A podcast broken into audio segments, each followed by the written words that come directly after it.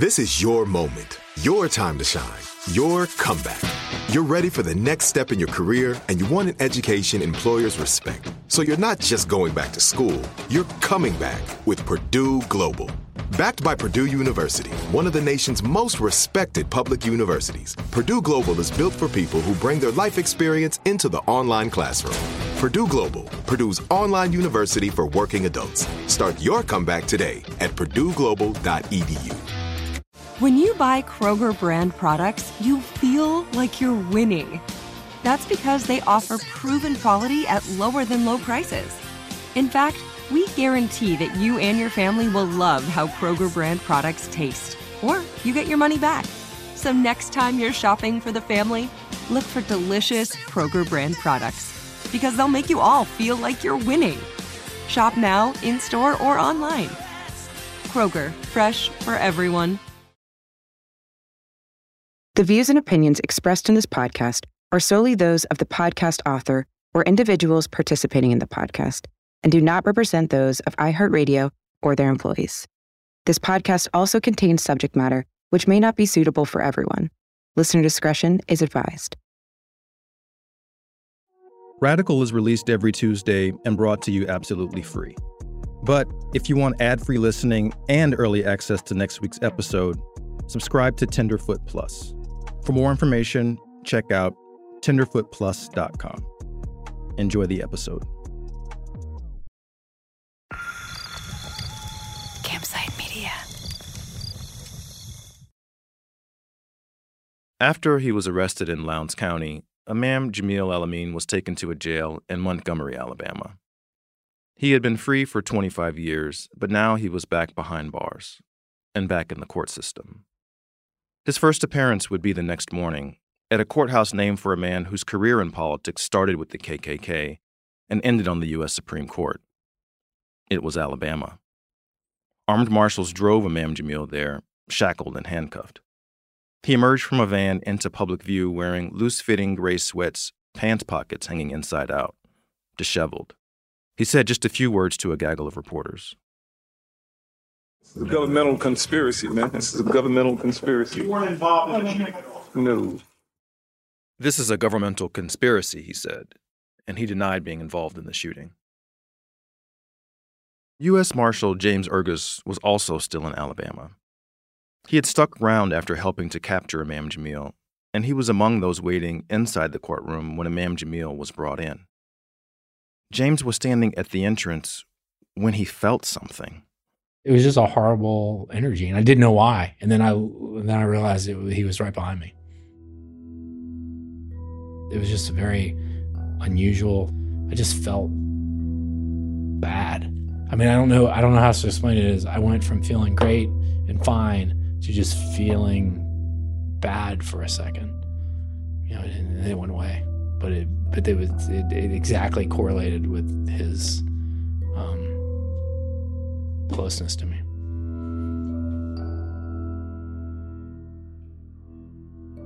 James said he sensed the force of evil. I won't argue with the fact that he felt something. I imagine that we can pick up on phenomena that we might call energy. Everyone has walked into a room and said, something feels off. But those perceptions are subjective. I bet I would have picked up on something different if I'd been in the courtroom that day. Imam Jamil had been in a cell all night, forced into a moment of stillness after four days on the run. His mind must have been racing, and he emerged from whatever darkness that was into the glare of the press. And then suddenly, he was at the mercy of the court. Who's to say that in that moment, something wasn't radiating off of him, something that we don't really have words for? But evil? I don't really use the word, and so I'm not sure I would have felt it. We perceive what we focus on. James, everyone. We're all moving through slightly different realities. Crazy to think about that in the context of a court case.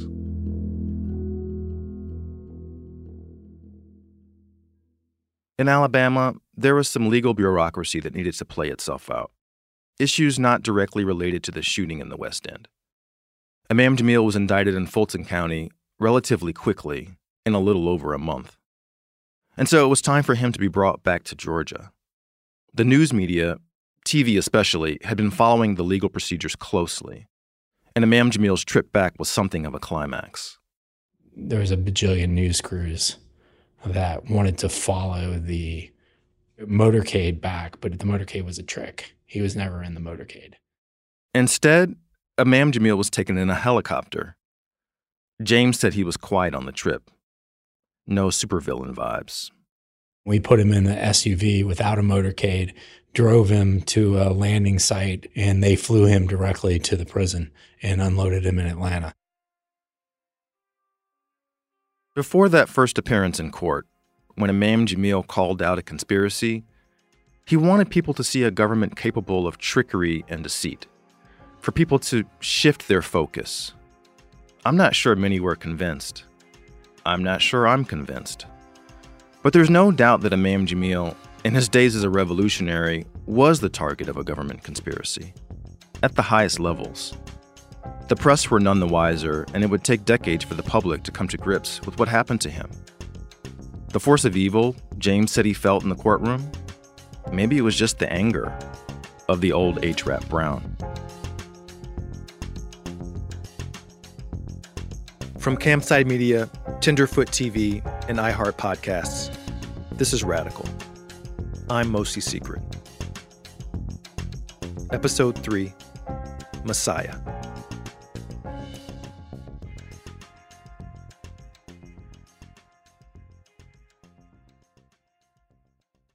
Whether you're a savvy spender maximizing your savings with cashback rewards, a thrifty rate watcher seeking the lowest interest, or a travel enthusiast looking for extraordinary perks, Kemba Financial Credit Union has a visa to complement your lifestyle and unique needs. Apply today at Kemba dot org to unlock a limited-time two percent cashback on purchases and pay zero percent interest on balance transfers for an entire year with a new visa from Kemba. You deserve a card that works for you. Restrictions apply. Offer ends June thirtieth, twenty twenty-four. Become a part of the fast-growing health and wellness industry with an education from Trinity School of Natural Health. Trinity graduates can empower their communities through natural health principles and techniques, whether they go into practice to guide others toward their wellness goals or open a store to sell their favorite health products. Trinity grads are equipped to change lives. With nineteen online programs and flexibility to fit your busy schedule, including the popular Certified Natural Health Professional, you can get the training that helps you turn your passion into a career. And here's the best part. You can earn the certification in less than a year.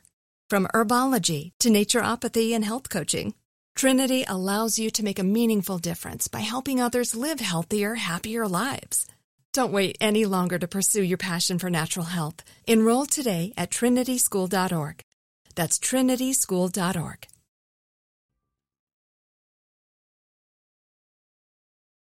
If Rap Brown was larger than life, there's one moment that supersized him, that landed his name in the newspaper headlines and on the evening news. It was a speech he gave in nineteen sixty-seven at a rally in a town in Maryland called Cambridge. The irony is that few people seem to know for sure what actually happened at this rally, like what really happened on the ground. But stories about Rap took flight afterwards, stories that forced people to pick sides and to reinforce narratives that weren't necessarily true. The late sixties was a time when white people were scared and black people were angry, and people saw in Rap who they needed to see. He emerged as this phantasm with a shaky foundation in reality. Not that there was even a consensus on reality.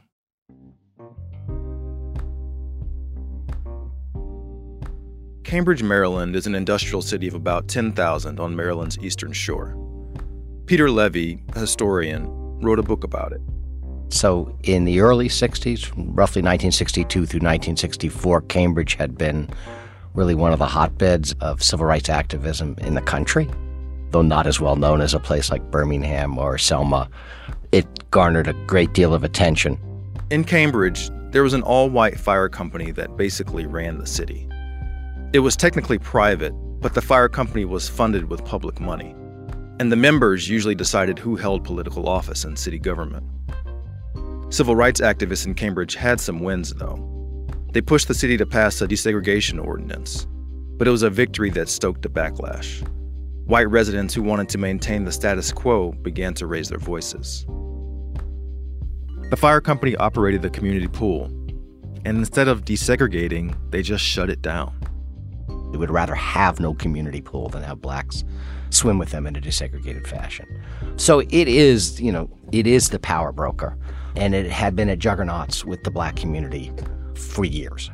George Wallace, the staunch segregationist and governor of Alabama, was running for president, and he held a rally at a building operated by the fire company. The percentage of whites who showed up for that was really, really high.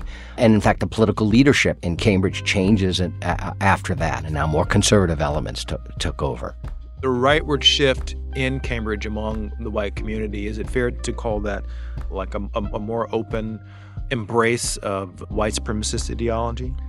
Yeah, I mean, it's it's this it's the whole difficulty with the term backlash. It's more of a, maybe I wish I called it a retrenchment. Um, I see it as partly a, an, it's almost a premonition of the times we're in today, of uh, a populist, white populist upsurge that takes place. And in nineteen sixty-seven, the National States Rights Party held a white power rally in Cambridge. The organization had ties to the K K K and the American Nazi Party.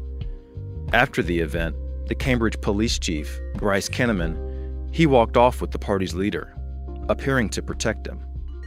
About a week later, Rap would come to town. He was chairman of S N C C at the time, the Student Nonviolent Coordinating Committee, and some activists in Cambridge invited him to come speak. He's really relatively unknown until he goes to Cambridge in nineteen sixty-seven.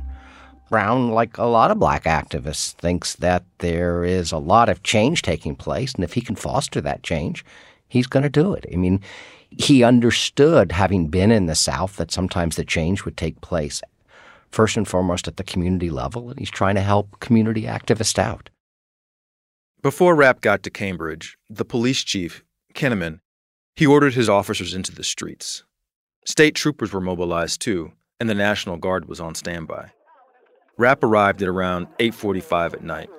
A crowd of at least three hundred fifty people had gathered in the city's black neighborhood. He climbed on top of a car. Rap stood tall above the crowd. He had a small afro, black sunglasses, looked like he was wearing jeans and a denim jacket. When he spoke, he jabbed his right pointer finger in front of him. No microphone, no megaphone.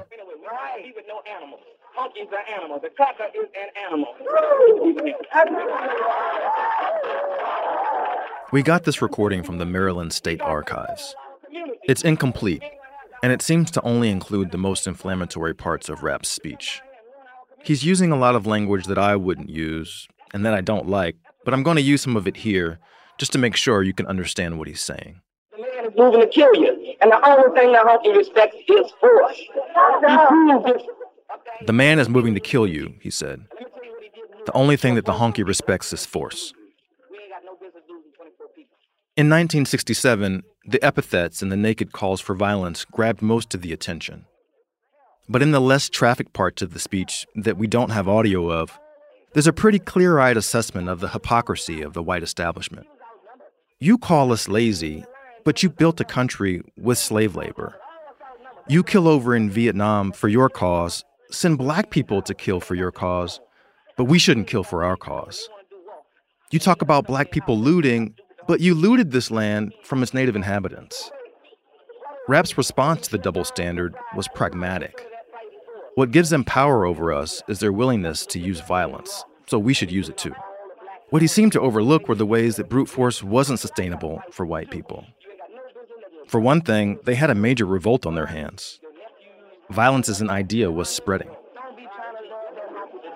Shoot him to death. Shoot him to death, brother. Because that's what he's out to do to you. Do to him like he would do to you, but do it to him first. Rap said, don't try to love the honky to death. Shoot him to death before he shoots you. He also spoke about what was happening in Cambridge. Nearby, there was a dilapidated school, a symbol of unequal education in the city.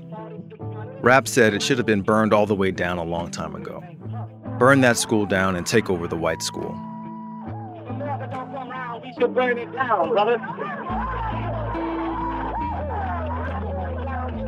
If America don't come around, he said, we should burn it down. Rap spoke for about an hour, and afterward, the crowd mostly dispersed. There's no riot, no fire. Law enforcement and the police chief, Kinnaman, they got a recording of the speech, probably the same one we have. I think you have to see Kinnaman as kind of a kind of a boiling kettle and kind of a pressure cooker. And the pressure's been building up for years. He's getting really, really angry. And other authorities, the, the state attorney general, the head of the state police, they're actually trying to calm Bryce Kinnaman down. You know, he, he wants to just go in and clean the place up. At this point, it's late at night. And the story goes that Rapp and a few other activists are walking a woman home. A deputy sheriff fired what he alleged were two warning shots, one on the ground and one in the air. It's a shotgun, though, buckshot, and a pellet hit Rapp in the head. Brown's scared for his life, maybe rightfully so. Rapp wasn't there for long, though. There's some people actually said that he was actually secreted out in a casket. Um, and he leaves town. Now, I'm not sure if the police officers knew that, but he's gone. Many of the people who heard Rapp speak, they went back to their homes on the black side of town. Cambridge was relatively quiet. But a fire was about to catch. A fire that would draw the attention of the most powerful men in the country. And even though Rapp was on his way out of Cambridge, those men would decide to come after him.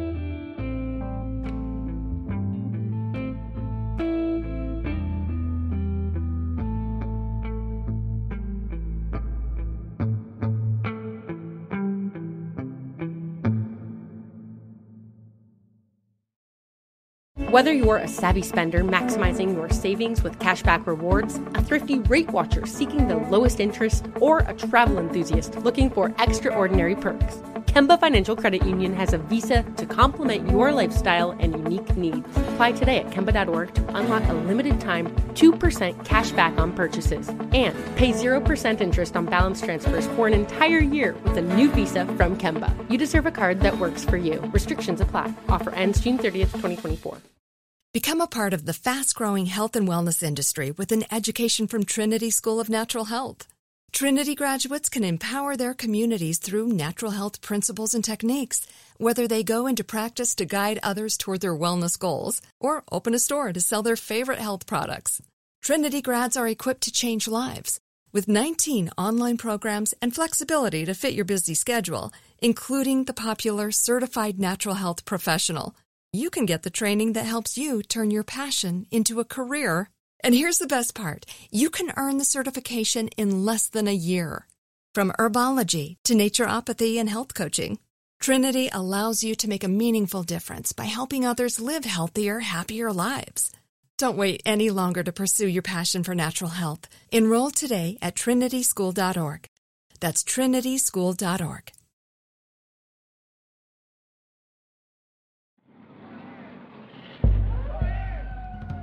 In nineteen sixty-seven, the same year that Rapp spoke in Cambridge, Maryland, there were more than one hundred fifty uprisings of black people in cities around the country. In one hundred places, Detroit is afire. one hundred square blocks are now under siege. Looting and shooting by both police and rooftop snipers, and three Negroes were killed. And still the sirens whine and the victims come in. Fire has been raging for more than thirty minutes.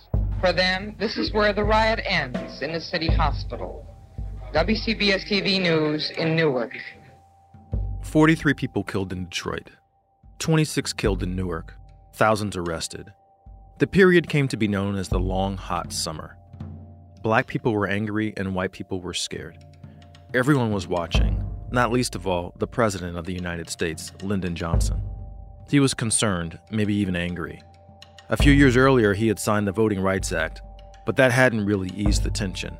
America was still in distress. We will not tolerate lawlessness. We will not endure violence. This is Johnson speaking at a press conference about the uprisings. It will not be tolerated. This nation will do whatever it is necessary to do to suppress and to punish those who engage in it. He meant black people, especially black leaders of the uprisings, the rebellions. Because President Johnson's government, the F B I in particular, would set law and order aside when it came to, and I'm using Johnson's words here, suppressing and punishing those involved. The F B I would employ covert, extrajudicial, many would say illegal actions to target Rap and other black leaders, whatever was necessary. Rap would feel the effects of this for years. The night that Rap delivered his speech in Cambridge, Johnson and lots of other powerful white men in Washington, they would have been watching T V reports about uprisings around the country. In Cambridge, after Rap had left town, maybe in a casket, a fire was about to catch. The historian, Peter Levy, he spent years looking into how things went down. Cambridge was quiet that night until a bunch of white men, night riders, drove through the black neighborhood. And there are disputes about what they were doing, but many in the black community thought that they were being fired upon. Generally speaking, the police would not stop these night riders. Uh, later on in the evening, they did stop them and claimed they found no weapons. But many of the black community didn't believe that. Some police reported that they were actually shooting off fireworks. And at one point, some black individuals began to arm themselves, and two black men were later arrested for firing back, and one of those shots hit an officer. Didn't seriously do any harm, but when the police chief, Bryce Kinnaman, heard that his officer, Officer Roten, had been hit, he just goes, you know, he goes crazy. Meanwhile, a small fire had started in that old elementary school, the one that Rap had spoken about, the symbol of unequal education, that he said should burn to the ground. It took forty-five minutes for that all-white fire company to even be alerted. And when the company got there, the firefighters kept their distance just beyond the border of the black section of town for at least an hour, if not longer. The head of the fire company said his men didn't feel safe enough to go into the neighborhood, even though other white people had gone in that night. The black city councilmen and leading business leaders asked for the right to put the fire out, you know, said, give us the equipment. Uh, wasn't given to him. Uh, and the, the response essentially of the police chief was, you know, you, and he used the N-word, started this fire, you know, you guys can put it out, but then they weren't wouldn't help him put it out.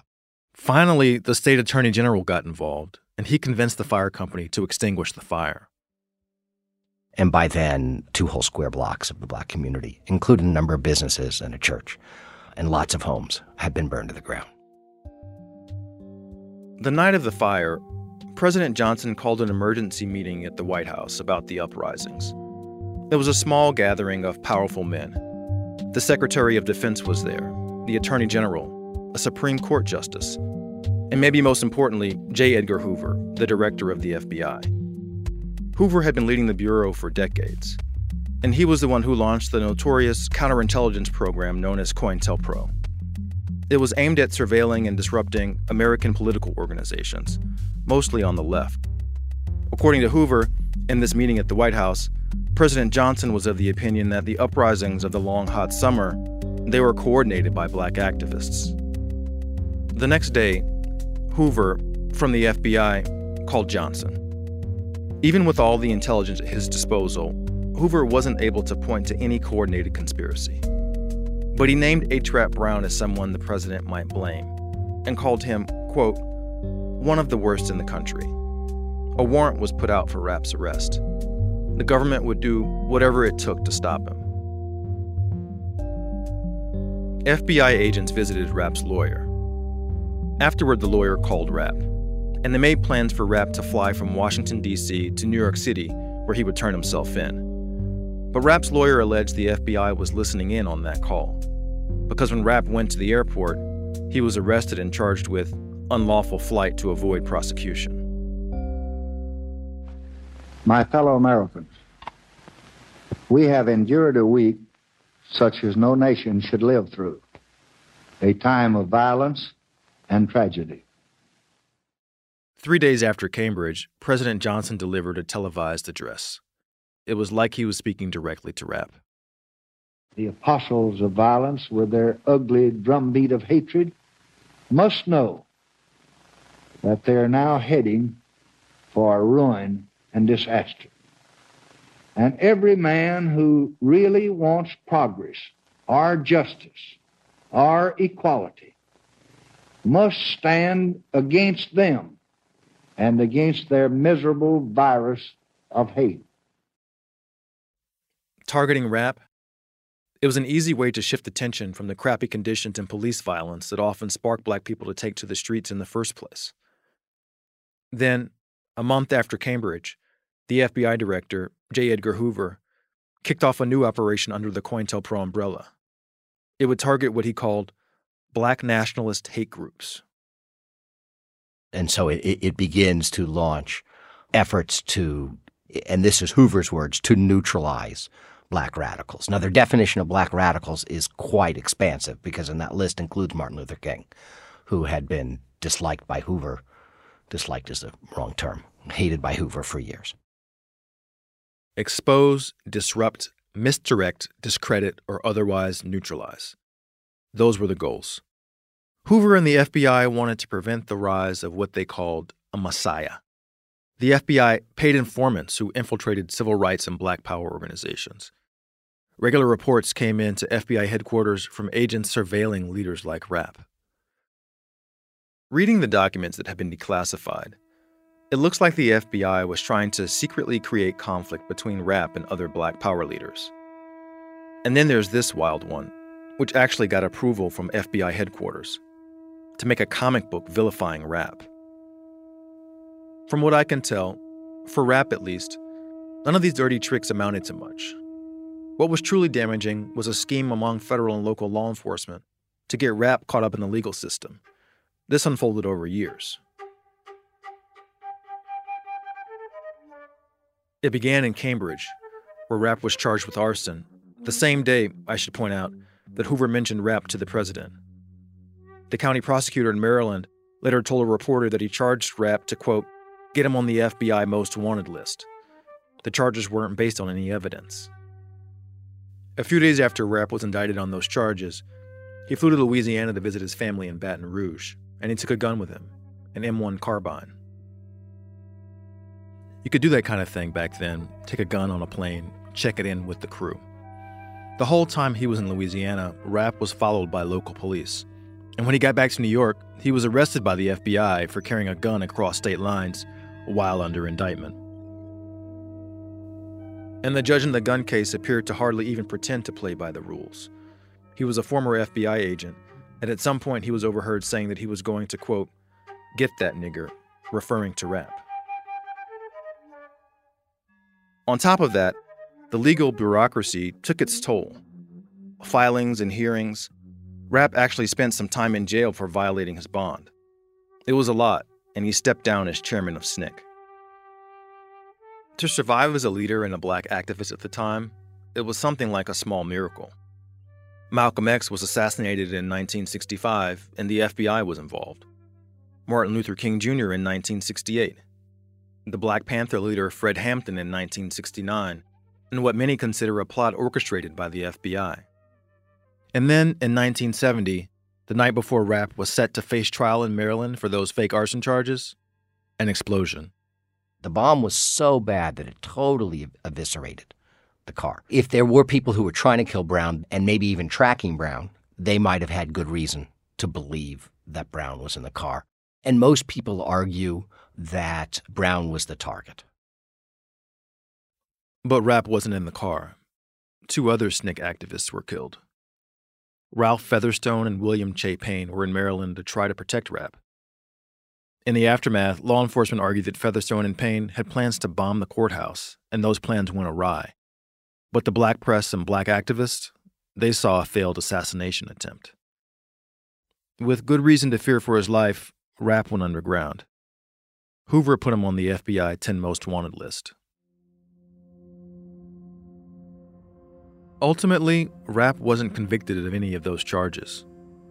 I don't think it's a stretch to say there was a bona fide conspiracy against him, as much as these kinds of things can truly be coordinated. And so, three decades later, in two thousand, as Imam Jamil Al-Amin's trial approached, his defense team wanted to make the jurors see that conspiracy. but see that it never really stopped, that it continued through the night of the shootout. And the defense wasn't just coming up with this out of nowhere. Evidence would emerge that showed law enforcement was surveilling Imam Jamil in the years and even the weeks leading up to March sixteenth, two thousand, when gunfire erupted in the West End.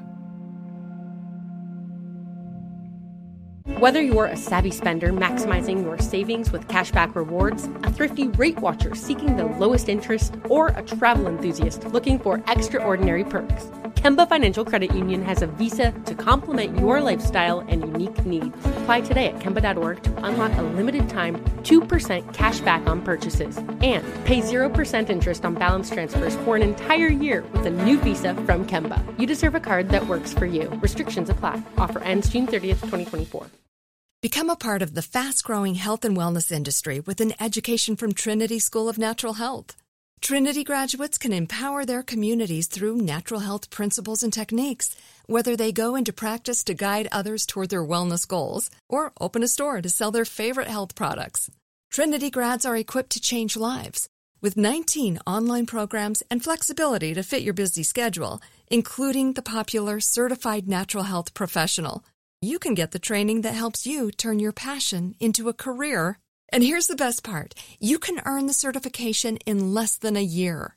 From herbology to naturopathy and health coaching, Trinity allows you to make a meaningful difference by helping others live healthier, happier lives. Don't wait any longer to pursue your passion for natural health. Enroll today at trinity school dot org. That's trinity school dot org.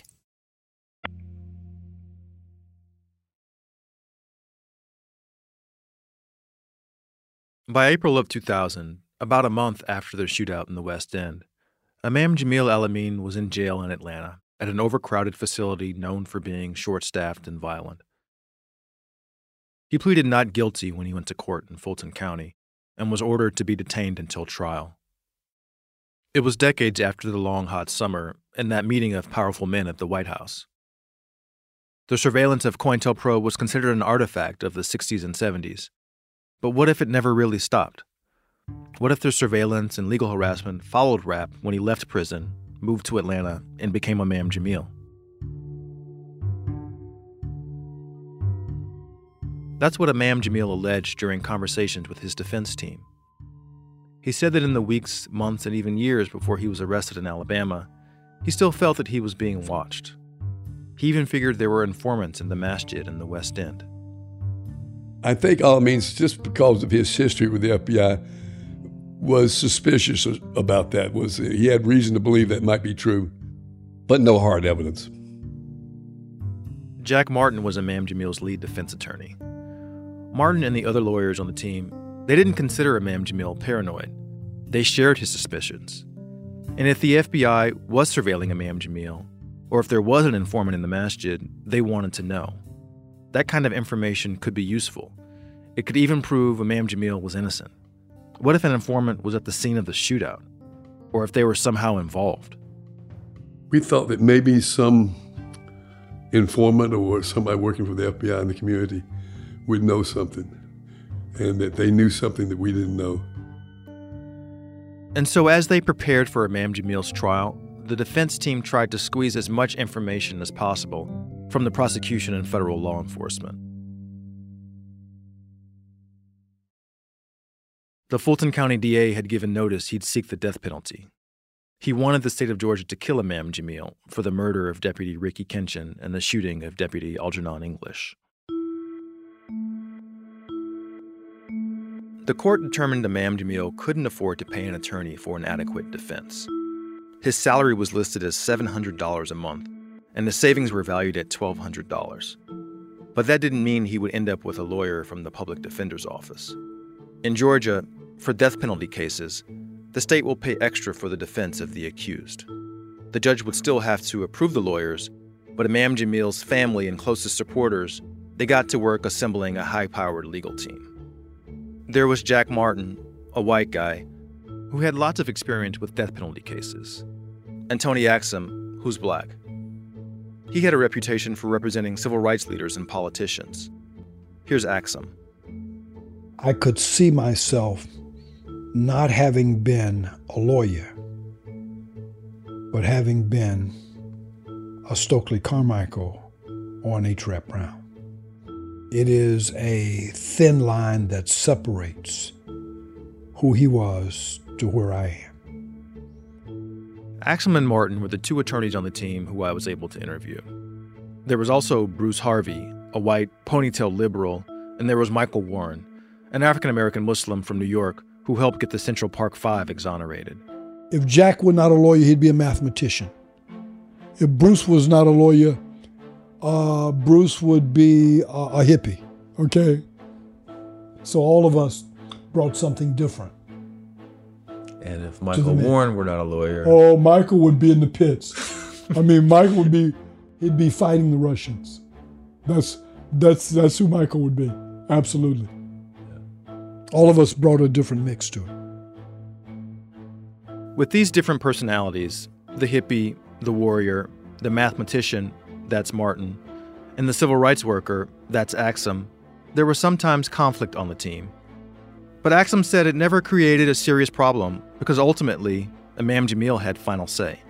If there's conflict, we say, Jamil, it's your call.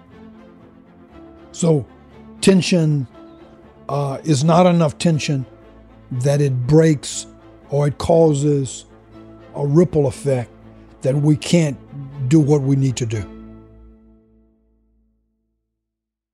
With this outsized persona following him around, Imam Jamil managed to convey an image of courtesy and respectability in the run-up to the trial. In my quest to pin him down, I'm finding him really slippery. Not only do other people distort him into the embodiment of whatever ends they're seeking, he has his own way of shifting form. I'm still trying to figure out if that's something unique to him or what we all do, but yeah, slippery. Imam Jamil's case did not go to trial quickly. He sat in jail after he was arrested. Weeks passed, then months.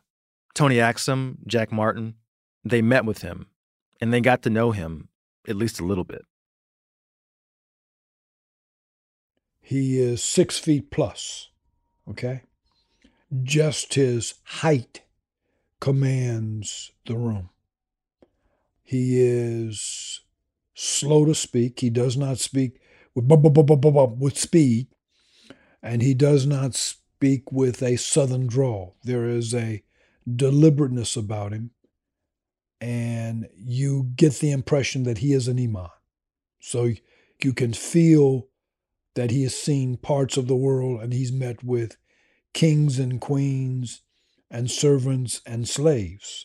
You can get that impression and feeling when you talk to him. Al-Amin was one of the most genuine and polite clients I've ever had. Very soft-spoken, very a peacemaker. When you when you say, well, how, uh, hi, Al-Amin, how you doing? He says, finally, he says, is there anything I can do for you? I have no other client ever said that to me. That personality just wasn't the same personality as somebody getting to a shootout with the police. So I don't know. Uh, that, that he struck me as a very fascinating person, great stories, very polite, very wanting to help us as much as he could. I heard from many people who met with Imam Jamil or who have known him over the years that he would ask this question. Is there anything I can do for you? It's his go-to line. He'd ask folks across the counter at his corner store. He'd ask folks across the plexiglass in prison. Maybe he even asked it in his days as a revolutionary. It's universally disarming. I know he had this will to serve. I know he had a fire inside. I know he enjoyed being in control. But why would he shoot those deputies with so much to lose? In these weeks that turned into months when Imam Jamil sat in jail, the defense and prosecution filed motions, often tedious and procedural, even if they were important. As part of a process called discovery, the prosecution was required to share with the defense the evidence they'd gathered, especially anything that might point to Imam Jamil's innocence. Martin asked the prosecution if they had anything in their files about surveillance of Imam Jamil or informants in the masjid. They said no. But that didn't necessarily mean those things weren't happening, because the F B I wasn't required to turn anything over. So Martin kept pushing the prosecution to help. I was saying, listen, you can get it. They'll give it to you, you know, but they refused to do that. The informant piece, you had a sense that there was one there. Why, why did you think that? You know, that was more a suspicion, knowing the history of the F B I and Al-Amin, that they thought he was, you know, doing all sorts of things they never could prove. But we thought that they might have planned somebody in the community to try to make a case against Al-Amin on all of their suspicions of criminal activity, which were not true. And if there were someone there, what would be the significance of that? Well, if there were an informant there that night? One, it, you know, you, this is all sort of speculation, of course, but one, that that person might know more what happened that night, might know whether there was somebody else who was involved in the shooting, or that they were somehow or another involved in this situation and involved in trying to frame Al-Amin for this murder. I see. I see. Well, in either case, that there was some type of exculpatory aspect to, yeah. Yeah, they may know stuff we don't we don't know. The F B I or an informant, they might have information that could help Imam Jamil's defense, that could prove him innocent even. It would be information that they weren't likely to just hand over.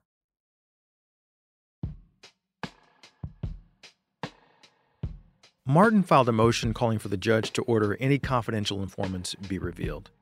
And the judge set a series of hearings that were closed to the public. We were able to get the transcripts for at least some of them, although sections are blacked out.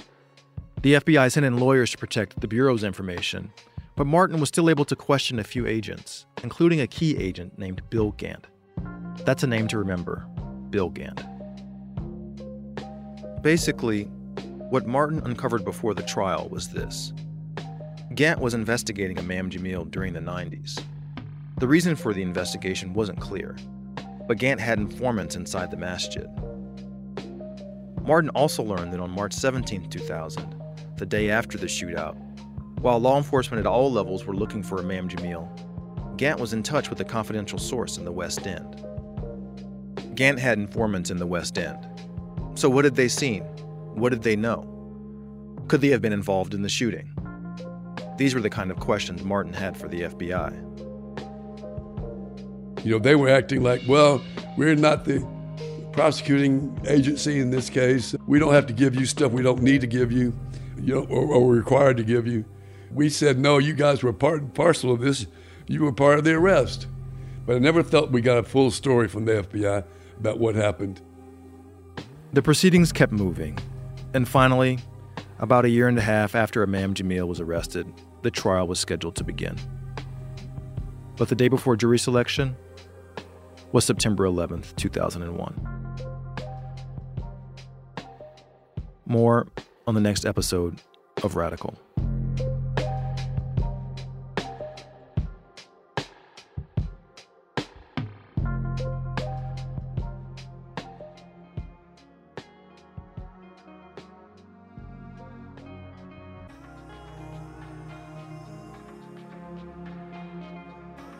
Radical is a production of Campside Media, Tenderfoot T V, and iHeart Podcasts.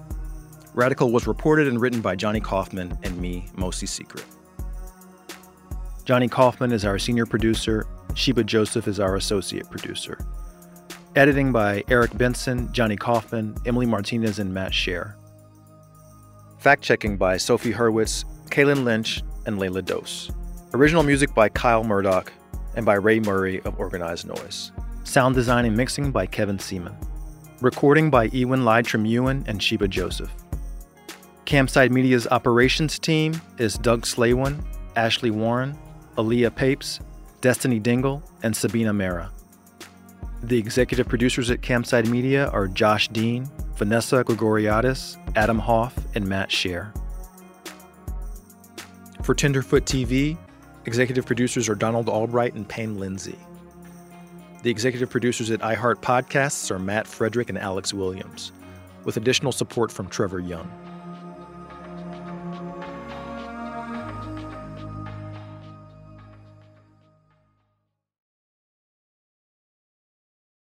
Whether you're a savvy spender maximizing your savings with cashback rewards, a thrifty rate watcher seeking the lowest interest, or a travel enthusiast looking for extraordinary perks, Kemba Financial Credit Union has a visa to complement your lifestyle and unique needs. Apply today at Kemba dot org to unlock a limited-time two percent cashback on purchases and pay zero percent interest on balance transfers for an entire year with a new visa from Kemba. You deserve a card that works for you. Restrictions apply. Offer ends June thirtieth, twenty twenty-four. Become a part of the fast-growing health and wellness industry with an education from Trinity School of Natural Health. Trinity graduates can empower their communities through natural health principles and techniques, whether they go into practice to guide others toward their wellness goals or open a store to sell their favorite health products. Trinity grads are equipped to change lives. With nineteen online programs and flexibility to fit your busy schedule, including the popular Certified Natural Health Professional, you can get the training that helps you turn your passion into a career. And here's the best part. You can earn the certification in less than a year.